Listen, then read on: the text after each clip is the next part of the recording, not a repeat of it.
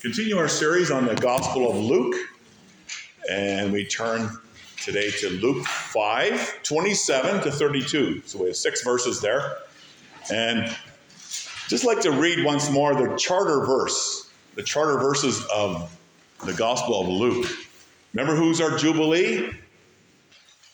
Jesus. He is our Jubilee. The 50th year is here and it remains right? He has come to do what?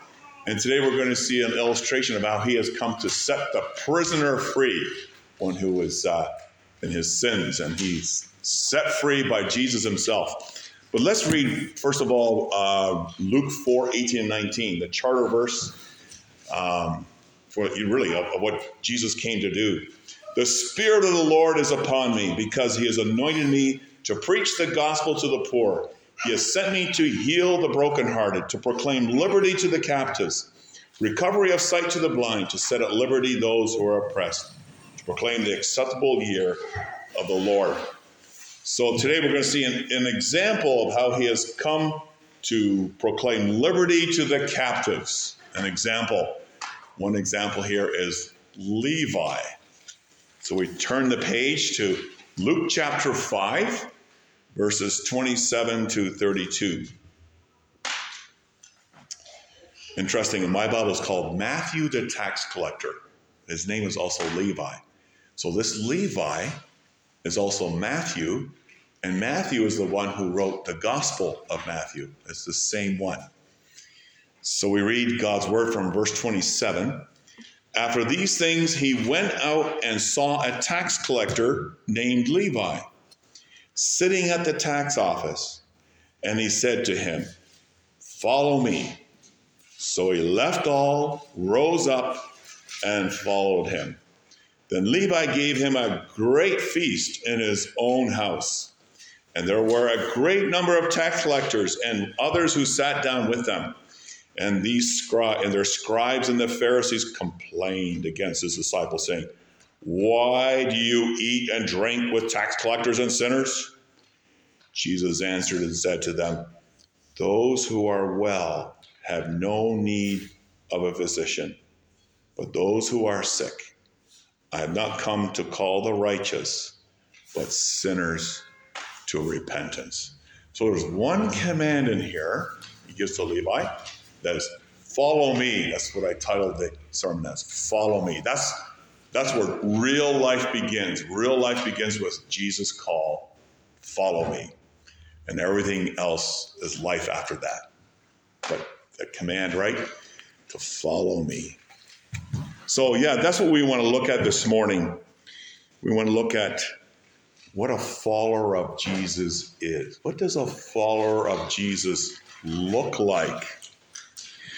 Well, what is a follower? What does a follower do? He admires a person or, or believes in a particular person or maybe a group or maybe a certain trend, right? People might like to follow a trend like the latest style of clothing or the latest style of shoes or maybe the latest kind of hero on a hockey team or football team. Like to be followers. Sometimes, you know, you get peer pressure. You get pressure from peers, and you really want to be like them. You want to follow them. You want to, why is that? Because you want to feel accepted. So, peer influences, they can be very positive. Like an example that would be, well, I want to do my best in my work, I want to excel in my work. Or maybe sometimes peer influences can be very negative. Hey, you want to skip class with me? Hey, let's do that. How about stealing? How about cheating? Drugs. You know, and it's so easy to give in. People give in because they want to fit in and they want to be liked. That, that's us by nature, right? We want to feel accepted. You know, many people say they follow Jesus. Sometimes it can, it can be very fashionable to follow Jesus, and you wear a cross. See, I'm a follower of Jesus. But what does following Jesus really mean? There's so much confusion today. What does it mean to follow Jesus? What does that look like? Well, we're going to see an illustration of what it means to follow Jesus in Levi's life. And with Levi's life, what do we see here is that life with Jesus always begins with a call, with his voice, which says, Follow me. Follow who? Follow Jesus. We're going to see how faith always follows in obeying the call, right? Follow me. We're going to see here this morning or this afternoon how Jesus calls Levi. And having called him, he changes Levi's life. And Jesus also confronts the self righteous, those who think that they don't uh, really need Jesus to save them from their sins. So we're going to see those three things. Jesus calls Levi. Remember where Jesus was? He was in a home. It was really, really crowded after healing a leper. And no doubt, sorry, not a leper, a, uh, a man with um, who was paralyzed. And it's not surprising that Jesus wants to go out and get some refreshing breezes along the shore. That's what we read in Mark chapter 2. In the time he meets Levi, he was walking along the shore of the seas of Galilee. Earlier, he had called the four disciples, the first four disciples, to follow him. When? When he was walking along the shores of Galilee. And once again, he's doing the same thing. Nearby the shore, who does he see now? Number five, he sees Levi. Levi has, we saw, we saw earlier, has two names. His other name is Matthew, and of course, he's the one that wrote the Gospel of Matthew. He's sitting at his tax office. It's a little bit of a booth that was right along the, the highway. It was a main highway going from the country of Syria, passing through the land to Egypt. And of course, people who are bringing goods and merchandise through would have to stop and pay their taxes at the booth. That's what that was Levi's job. His, his job was to, to collect taxes. Something else about tax collectors they were not liked. People didn't like them at all. As a matter of fact, they really hated them. They hated them. They were the most hated class among the Jews. Why? Because the Romans, right, there were the foreigners, they ruled over the Jews at this time. So the Jews were under them. The Jews wanted to be independent, they wanted to be their own nation. But the Romans had conquered them, they were ruling over them. And the Jews hated the Romans. Why? Because they had to pay taxes to the Romans. To make things worse, some Jews, these are some of the Jews, who said to the Romans, Hey, you don't need to collect the money yourselves. We'll do it for you. We're going to help you to do this. We're going to help you collect the money. So you can imagine, you can imagine that not only did they not like the Romans, but now they also don't like the Jews. The tax collectors are helping them, to, to, who are helping the Romans collect money for them. And the other thing here is they collected way more than what was necessary. They were stealing and becoming rich through their own fellow Jews. So they would give the money to the Romans, but they would have all these extra charges. So they became quite wealthy. Oh, the stinkers, right? These tax collectors, they were top down. People didn't like them. As a matter of fact, sometimes they say when you would meet a tax collector, they would spit on the ground and turn their face. It was just they were just a despised group of people, very much hated. Uh, you know they they they real uh, the, the Jews realized they were not only doing it for themselves; they were doing it for the Romans, the tax collectors, and it was against their own people. And they would never speak a friendly word to them. But you know, the tax collectors, too, they were not nice people either. They were mean people. They had a lot of hatred in their hearts. They had malice in their hearts. And sometimes people would sneer at them, say, We'll get you back. We're going to charge you even more. So they're not the nicest people either.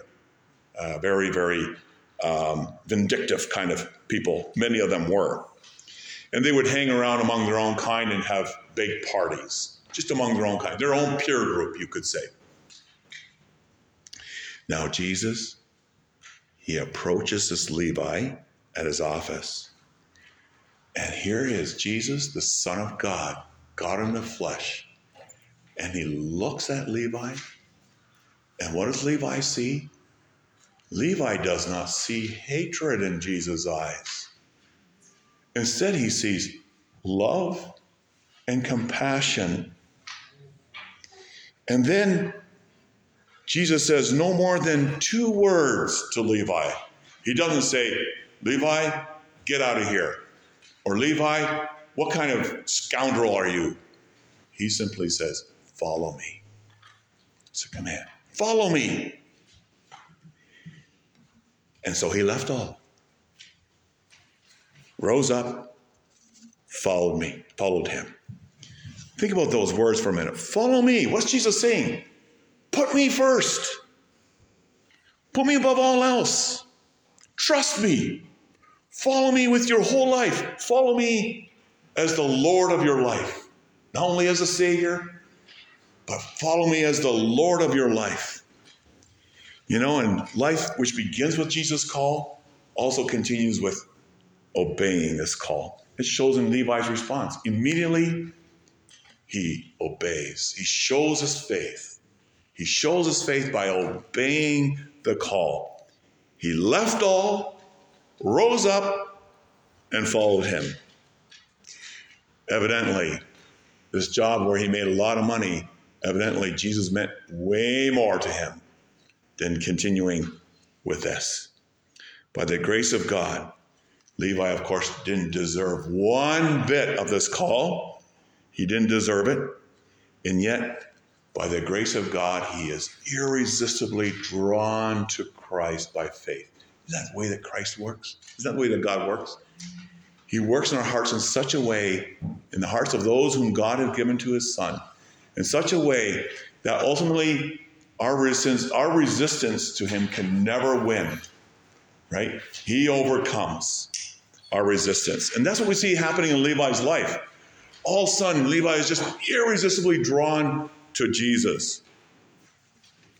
What a huge influence, what a mighty influence on Levi's heart that accompanies the word. What? Jesus speaks the word. Think of the word at creation. Let there be light. What happened? There was light. Jesus says to Levi, Follow me. And immediately, right, Levi leaves all, rises up, follows him. It's effectual. That kind of call. A lot of people hear the call, but it's, it's effectual in those whom the Father has given to his Son. And Levi was one of those by God's grace. Think of Philippians 2:13. For it is God who works in you both to will and to do for his good pleasure. Who is it that worked God's will in Levi's heart? Who is it that enabled Levi to will to follow him? God. God changed the will. God worked in his heart so that Levi would do his good pleasure. You see that in Levi's response. Following Jesus means obeying the call. Simply put, what does a follower look like? A follower, a true follower of Jesus, obeys the call of Jesus, and he is Lord. Right? Amen? He is Lord over all. Let's apply that briefly. To follow Jesus does not mean adding Jesus to your life. No, he becomes your life. Jesus is your life. Levi forsook all, rose up, and followed him. That's what following Jesus means serving him with your whole life. He's a Savior who forgives, He's also the Lord to obey.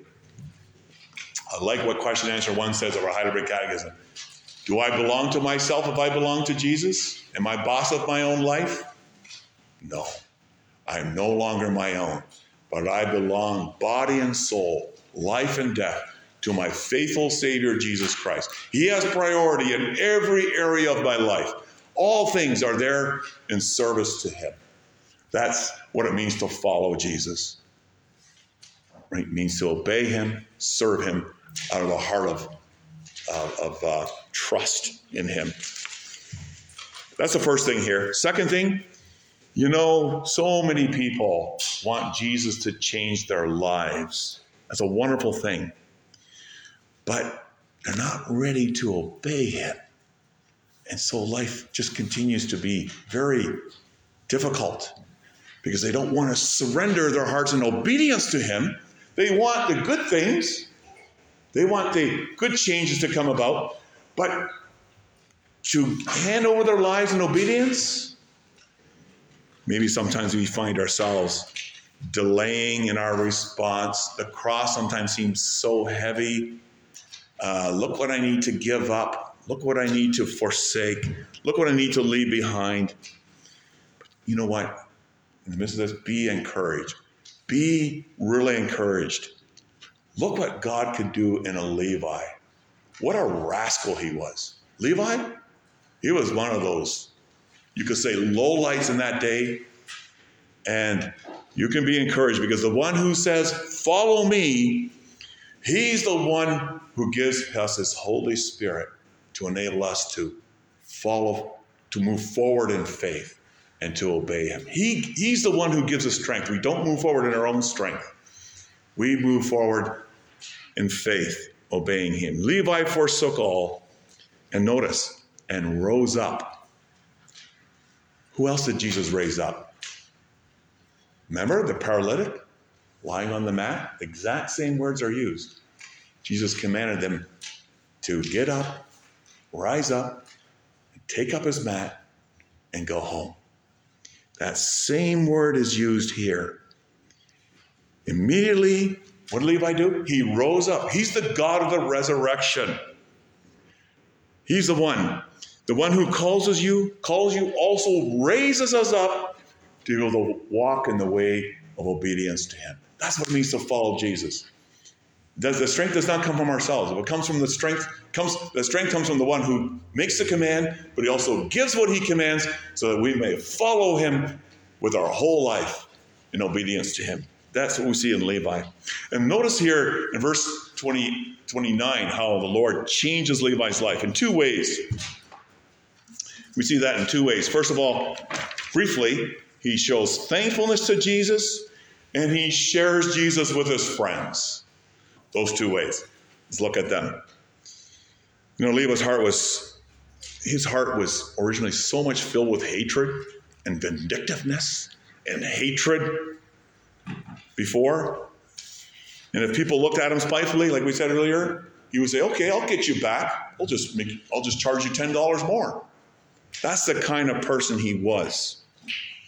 But God, in His grace, melted his heart and melted his heart so much that Levi rose up, came to Jesus, drawn by his love and compassion and his forgiveness. And he came to Jesus and surrendered everything, his whole life, his money, his time, his work, everything to the Lord Jesus Christ.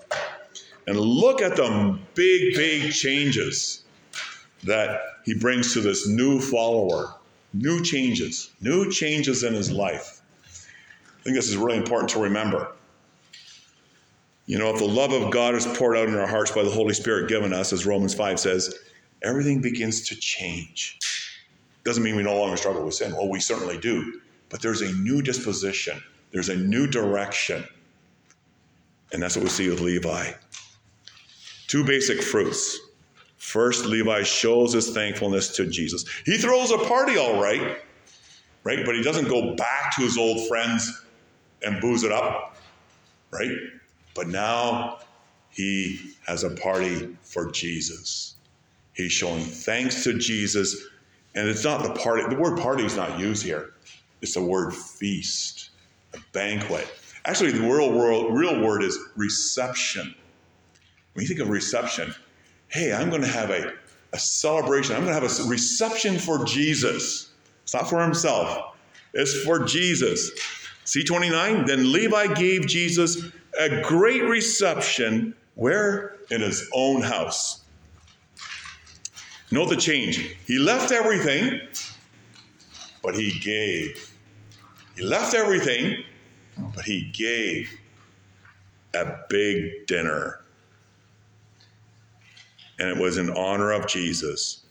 You know, when God's grace conquers our hearts, how else can we but respond? We say, uh, was it Psalm 116? What shall I render to the Lord for all his benefits to me? That was Levi here. A despicable rascal changed into an ad- adopted child of God. God's grace conquered his life. Sins forgiven, freely adopted as God's child, brought into the rich fellowship of Jesus' family. Wow, that's a great conversion story. That is the greatest healing. People talk about healings these days.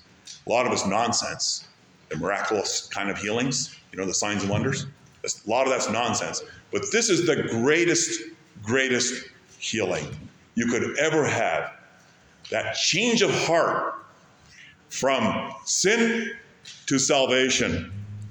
You can imagine the big change in Levi's life. You know, his friends were saying, What?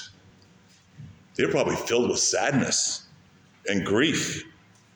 What do they see Levi doing? Look, Levi, look what you're giving up. You're giving up a profitable life. You're giving up all this money just for Jesus? How would his peers see him now? How would his friends see him now? Like, would they begin to ridicule him? They only saw one thing. Some, you know, unbelievers only see one thing. They only see your losses for following Jesus. All they see is the negative side because that's all they can see. I remember sharing the good news of Jesus Christ with a younger man and it's really interesting. He understood enough about the good news of Jesus that he finally said, But if I follow him, that means I have to give up my culture, and I have to give up my religion, and I have to give up my gods.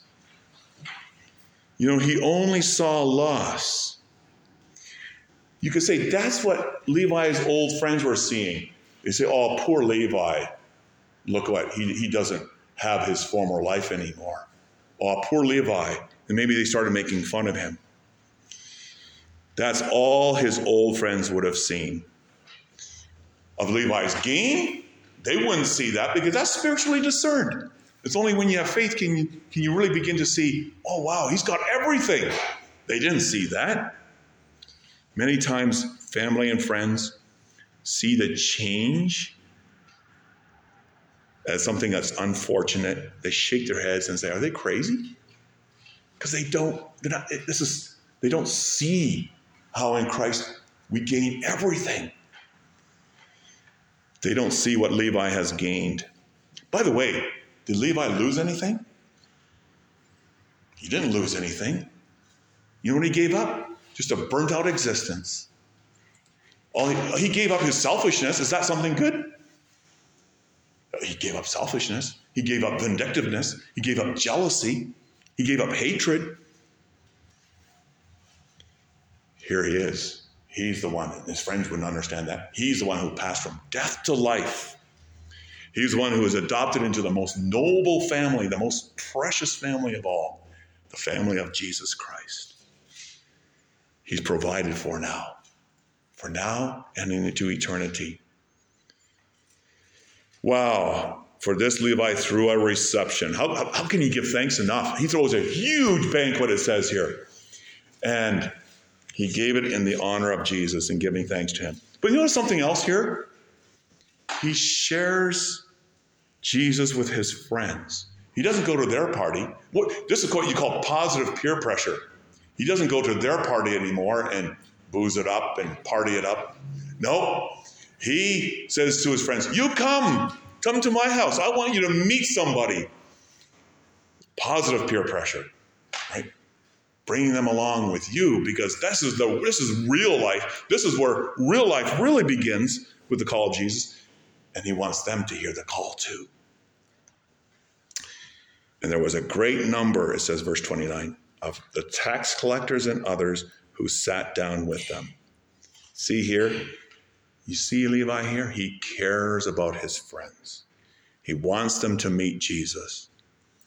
What positive peer pressure. Hey, boys and girls, think about it. When you ever have peer pressure to do something wrong, change that around and you be positive peers. You be a, a positive peer pressure to those who want to lead you in the wrong way. You try to lead them in the right way, in the way of Christ. You know, his friends, Levi's friends and companions, they may have been saying a lot of bad things about him, nasty things. We don't know. But Levi didn't do one thing. Levi didn't drop his friends. He didn't say, okay, I quit relating with them. No, he wanted to influence them in the right way. And he invites them to his house to meet Jesus. Levi might not feel accepted by his friends anymore, but who was he accepted by? By Jesus. God accepted him in Jesus. There's no greater acceptance than being knowing that you're accepted forever and for eternity in Jesus. Forgiven, adopted, loved. That counted more than anything. That, that's everything. That changed everything. That changed everything in terms of his relationship with his friends, with his family, his work, his new priorities. Levi, you could say, was no longer a lemon. Are lemons tasty? What are they? Sour. So Levi was no longer a sour lemon, right? And what else was he not? He was no longer a coconut. What's a coconut? Is it hard? Yeah, he had a hard, before he had a hard shell around his heart. Stingy, self centered, eh, complainer. That was all changed. His heart was open. God changed him. To be a follower means to be a changed person. He followed him. His heart was open, generous, sharing his newfound wealth. I mean, you talk about wealth. That was the greatest wealth that you could ever have. He shared it with his friends. He invited his friends to a real fellowship with Jesus Christ and no longer one of the old parties of the past. Wow, great number sitting there. As a matter of fact, this word there sitting is reclining. You know how they would eat in those years? On those times? They would probably lay, kind of lay down on sofas, on mattresses, and you usually ate with what? Your right hand? So you would kind of go like this. You ever lean like this with your head up? And so they were eating. It was a very relaxed environment.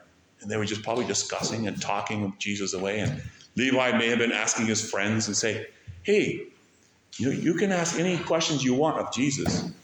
And maybe he was saying, Jesus, can you say something more to my friends? Mean, that's positive peer pressure. Levi was influencing them in a, in a very powerful way. Wow, what a great introduction to Jesus. But you know what? Some people, they were kind of passing by his house and they're looking in scowls on their face. They, they were lemons, they were coconuts. They weren't very happy with what they saw inside. They saw Jesus and his disciples and a whole slew of those rascals, those bad people that despise class. They didn't like it. And that brings us to the last point. Verses 30 to 32. Jesus confronts the righteous. Look at verse 30. Their scribes and the Pharisees complained against Jesus, saying, Why do you eat and drink with tax collectors and sinners? Who were the Pharisees and scribes? Oh, they were the oh, they were the pastors of the day. They were the religious leaders. They were the, oh, we are the holy ones. Okay, they were the holy Joes peer group. And there was that strong peer pressure. Don't touch those people because we're in a class ourselves. That was the kind of people they were. Holy Joes. They're thinking, how could Jesus, how could those disciples associate with that low grade of people, that, that riffraff, that scum, those traitors, those thieves? How could they stay good? How could they stay pure and holy? Do you hear them? Grumbling, sour lemons, hard coconuts. Was there any love in their hearts? Any joy? You know what? They were so far from Jesus. They didn't understand. Were they really following Jesus?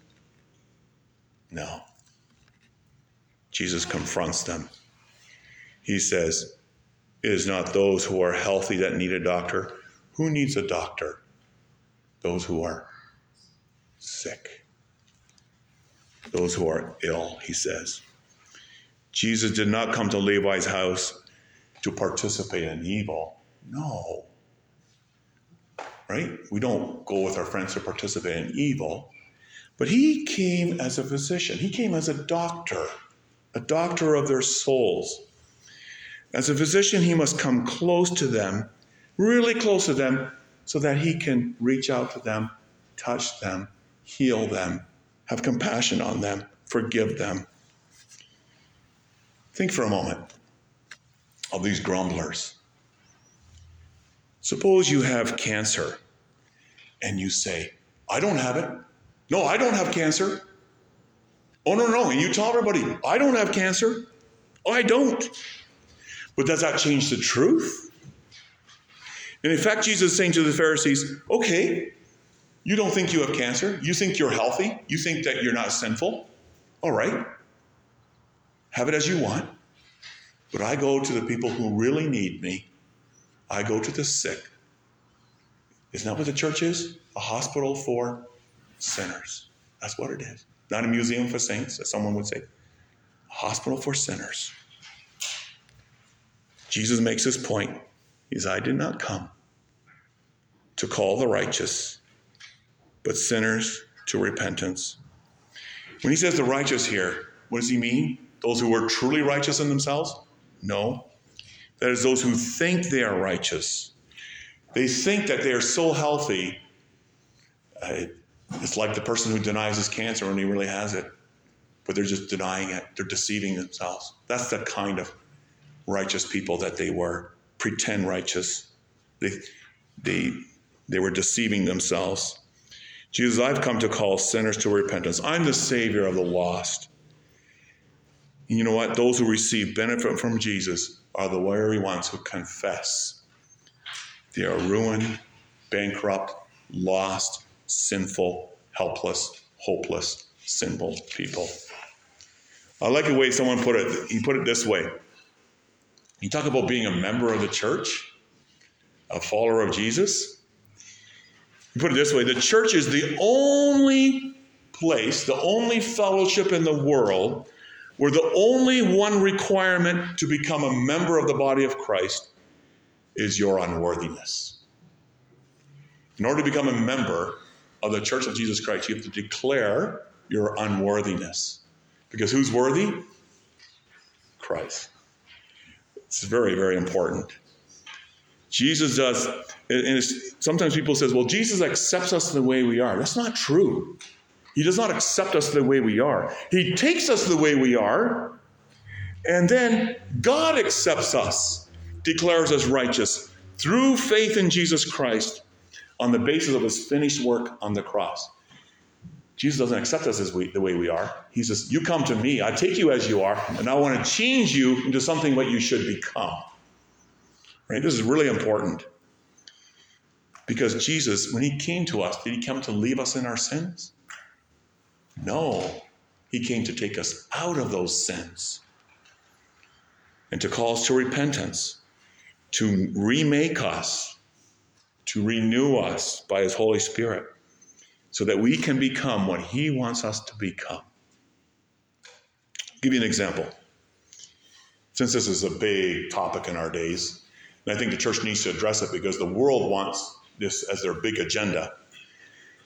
One may come to Christ as a homosexual. Certainly, of course, all are invited to come to Christ. All are called to come to Christ. So one may come to Christ as a homosexual or as an adulterer. Now, by becoming a follower of Jesus, Jesus doesn't say, oh, that's okay. He doesn't leave us in those sins. He doesn't leave us in the sin of adultery. He doesn't leave us in the sin of homosexuality. If we say that, that's to say that Jesus does not require repentance. But what did Jesus call sinners to do? To repent. To say that he to say that he does, to say that he receives sinners without changing them is to say that he does not require repentance. And that's being self-righteous. When we don't require repentance, we don't repent ourselves, that's being self-righteous. Jesus came to Jesus' call to follow him always comes with a call to repentance, to faith, and obedience to him. You know, the peer pressure of the culture around us, I know, is for the church to conform to the culture around us and to affirm sinful lifestyles. Is that Jesus' way? No, sinners come, but Jesus doesn't affirm their lifestyle. He says, I come to change you. That's what it means to be a follower of Jesus. Christ is Lord. He's Lord over all. And he says, Follow me. That's what it means. That we come to him in repentance and faith, and he changes. He changes us. I love that example of 1 Corinthians 6 9 through 11. Remember the church of Corinth? Paul says, Do you not know that the unrighteous will not inherit the kingdom of God? Do not be deceived. Neither fornicators, nor idol- idolaters, nor adulterers, nor homosexuals, nor sodomites, nor thieves, nor covetous, nor drunkards, nor revilers, nor extortioners will enter the kingdom of God. And then he says, And such were some of you. it doesn't say, And such are some of you. Such were some of you. That was your past. Jesus didn't accept them in that, that way. He receives them, he takes them to change them. Such were some of you. And then it says, You were washed, you were sanctified, you were justified in the name of the Lord Jesus Christ and by the Spirit of our God. That's what following Jesus looks like. Like that. Following means trusting and obeying Him.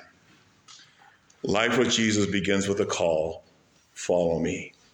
So let us, congregation, let's continue to encourage one another, sustain one another with our prayers, and let's continue to uphold one another in the love of Christ. Amen.